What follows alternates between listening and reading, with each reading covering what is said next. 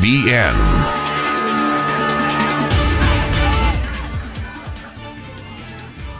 Good afternoon and welcome to the Fontanelle Final Bell here on the Rural Radio Network. Filling in for Susan Littlefield, I'm Chad Moyer. Today we're joined by Mike Zuzolo from Global Commodity Analytics.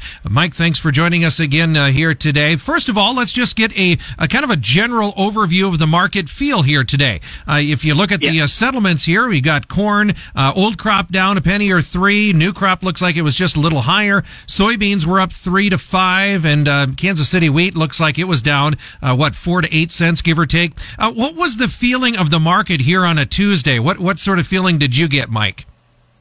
Yeah, I think that's the biggest thing to maybe talk about today, Chad. Thanks for having me on, by the way. I think the the issue coming back from Thanksgiving is one that has been focused around that COVID lockdown, the the issues with the policy, and then after a, a pretty substantial fire in an area of China where there was a strong lockdown, the reaction by the central government of China after protests broke out. And so it made sense coming back from the holiday weekend that we would have a break to the downside, that there'd be a risk off trade, commodities leading the way, soft red wheat leading the way, and crude oil and copper and hogs leading the way. Not so much soybeans because they have more of a weather supportive feature and a lot of chatter in the market right now about the jet aviation fuel in that biodiesel program that's going to target specifically aviation, clean aviation fuel. But I, I think that's where I could take yesterday's trade and the break to the downside. But today I was disappointed with the price action because we started higher. The crude oil led the gains. Um, they did hold on to most of their gains during the day, but we saw the crude oil kind of break away uh, and, and go back towards the middle of the range. We saw the dollar come back and stabilize, and then we started to see the wheat uh, leak and the hard red wheat especially. And that's that's the hardest thing to take on here, Chad. Other than the spreading that we've seen over the last couple months of buying hard red wheat and selling soft red wheat, we have really very little precipitation on the way uh, in this uh, hard red wheat belt in the next 10 days. And I'm wondering if the trade's not trying to move away from the weather market in hard red wheat and the weather market in Argentine wheat and maybe move towards more of a demand fear, an overall demand fear. And I think that's why it's really critical that we try and get back this risk on trade uh, as we close out the month of November. Well, let's stick with wheat for just a moment. Uh, you know, what what is the supply situation around the world? Uh, are, we going to get some more wheat out of the Black Sea region? Uh, what about production in South America or Australia? Is is that threatened at this point? The, the situation with the Black Sea is a mixed bag. They are down from last year, still about 30% from their export pace.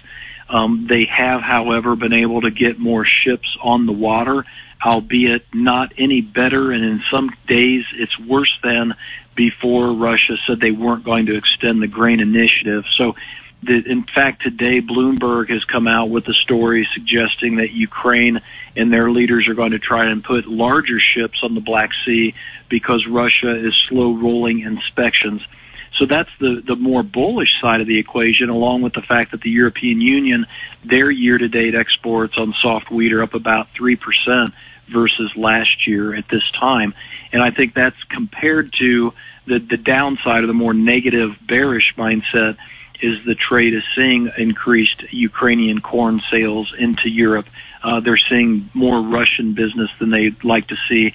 Uh, in fact, the recent tender, I believe it was from Turkey. Um, it sounds like either uh, Russia or Ukraine are going to get pretty much all of that half a million metric ton tender uh, in in kind of a, a, tender that was more or less a private deal, if you ask me. Mm-hmm.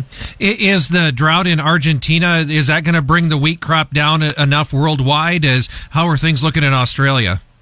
Yeah, I think the Australian crop is coming along with harvest. They probably have harvested their best crops because they've been able to get into the crops that did not get the excess rains. And so I would look for the, the above average crop to remain um, maybe a quality issue in our, uh, Australia as we go forward. But kind of like the hard red wheat here in this country, Chad, I feel like that the market is maybe trying to walk past or whistle past the graveyard when it comes to the Argentina crop because it's just too late for the Argentine crop. And we'll see what USDA says on their last crop update on the conditions here this afternoon.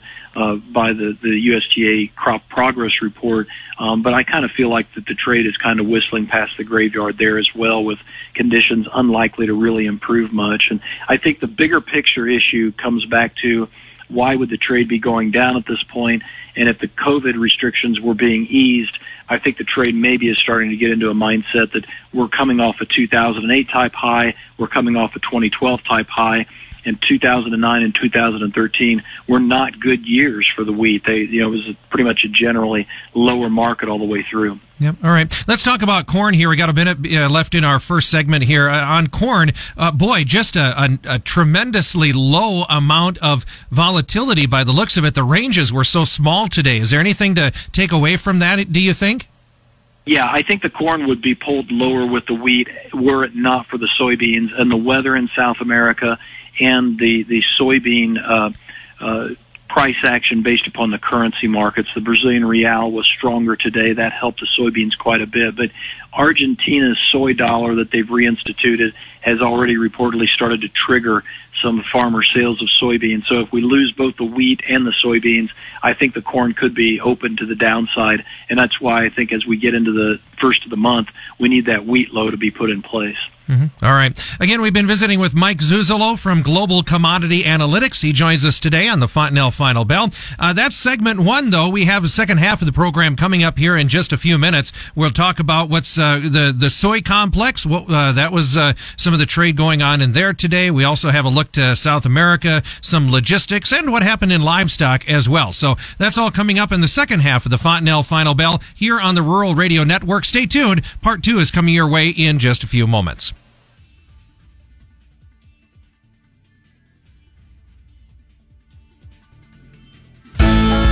Fontanelle Hybrids delivers proven performance year after year. In farmer managed trials over the last three seasons, Fontanelle's 15 top yielding corn products had over a 9 bushel advantage over Pioneer's commercially available leading volume corn products.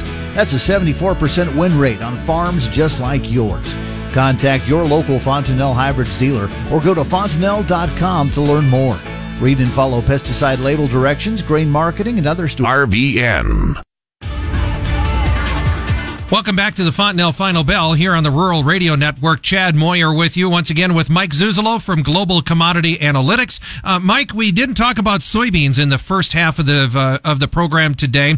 Uh, kind of interesting. Yesterday, uh, universally, um, all segments, uh, the beans, the oil, the meal, all universally higher yesterday, was more mixed today. What was the feeling in the soybean pits, do you think? Yeah, I think the pits were mainly thinking on Monday's trade about spreading and feeling like between the weather in Brazil, center west Brazil is where we want to focus on as we get into December, especially Chad, because that's going to make or break, I think, that 145 to 150 production number that the trade is really starting to buy into because planting is now as of about two days ago, 87% in Brazil. This is AgRural reporting this, and uh, that compares to 90% a year ago. So they're on track for a 150 crop because of the increase of 4% on their acreage base, but they're a long way from getting that kind of a crop size if the center west area stays dry. Southern Brazil is looking wetter. So we've got three factors here, I think, that are really key to the soybeans not only the South American weather, the, the South American currency, and also what's going on with the uh, Argentine soy dollar and, and the fact that Argentina is going to come back on the export market.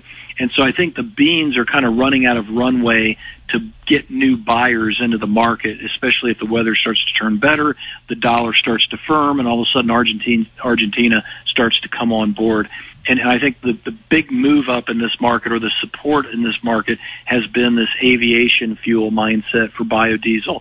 But I think we've been trading that long enough. We've probably got most of the longs in this place now, in this in this uh, uh, spot now in this space. So my take on the beans is that if you want to get beans to go higher now, you really do need the wheat and the corn to come in and support and underpin this market. Mike, that soy, that Argentine soy dollar program, uh, how big of a wild card could that be? I mean, does the trade think it's going to do or, or act like it did the first one earlier this year, or is there a potential surprise there? They, they think it is, and in the first day, it does look like their volumes on soybean export sales and farmer selling is about three times normal from what I picked up on the close chat but I'm I'm skeptical that that's going to hold because of the drought that's going on, and I think you need more rains in the pampas regions of Argentina to get farmers to let go of more old crop soybeans. It's kind of like what we're facing in Kansas and Nebraska. You're holding on much more dearly to your old crop corn and beans ahead of 23 because you've got a drought, you know, staring you in the face still. Mm-hmm. All right. Let's switch gears and go over to the livestock side of things and, and kind of recap there. Uh, live cattle, feeder cattle, for the most part, higher. Hogs looks like they were a little lower on the front end. Uh, on the mercantile, uh, what were the items in play there today, Mike? You know, more of the same when it comes to the hogs. I think the hogs are very similar to the wheat and the crude oil market. They wanted to try and bounce today, but didn't get a very good job done of it because they were one of the leaders to the downside uh, on Monday's trade. And, and what we now have, Chad, is a, a cash index price that's running around $85 versus the December futures that's trading around 81 and that cash index is being propped up by a pretty nice cutout value for the pork side. So I feel like that you're in a situation where you need to get something um, in, in terms of cash market stabilization that could draw some short covering in the hog market because the futures discount. Uh, in the cattle market, it's probably more about the seasonals and going into how we're doing for the Christmas seasonal because it doesn't look like we did that great last weekend. Not a surprise because it is Thanksgiving after all, but the USDA's beef retail report brought a featuring number in of 6% lower than the prior week and an activity index for for grocery stores uh, down about four percent. So that's something to really really watch here um, because we only have a couple more big seasonal buys before the holiday seasonal is over with. Yeah, and maybe you could expand on that a little bit more, just so that we have our footing. What do the meat seasonals kind of look like this time of year? Well, this year, because of the avian flu, and you know, Nebraska had another big mm-hmm. outbreak over the weekend, I believe uh, 1.8 million birds were called because of that. But you're seeing, I think, a, a, a tighter number of turkeys, especially, and to a lesser degree, egg-laying hens.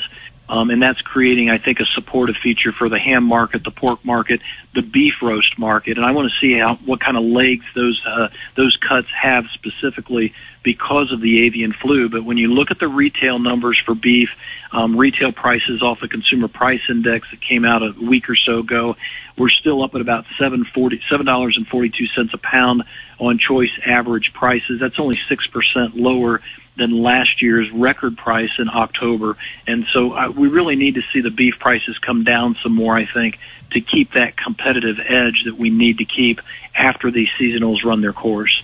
All right, Mike. Unfortunately, we're at the end of the program for today. Give us your contact information. If folks would like to follow along with you, how can they do that? Best way is to go to the website, globalcomresearch.com. That's globalcom with two M's, research.com. Otherwise, uh, give me a call at 866 471 2588. Thank you so much, Mike Zuzolo, Global Commodity Analytics, on today's program. Again, a reminder to you that trading of commodity futures does involve substantial risk of loss. It may not be suitable for all investors. That is today's Fontanelle Final Bell. It's brought to you by Fontanelle Hybrids and your local Fontanelle dealers. Here on the Rural Radio Network, Chad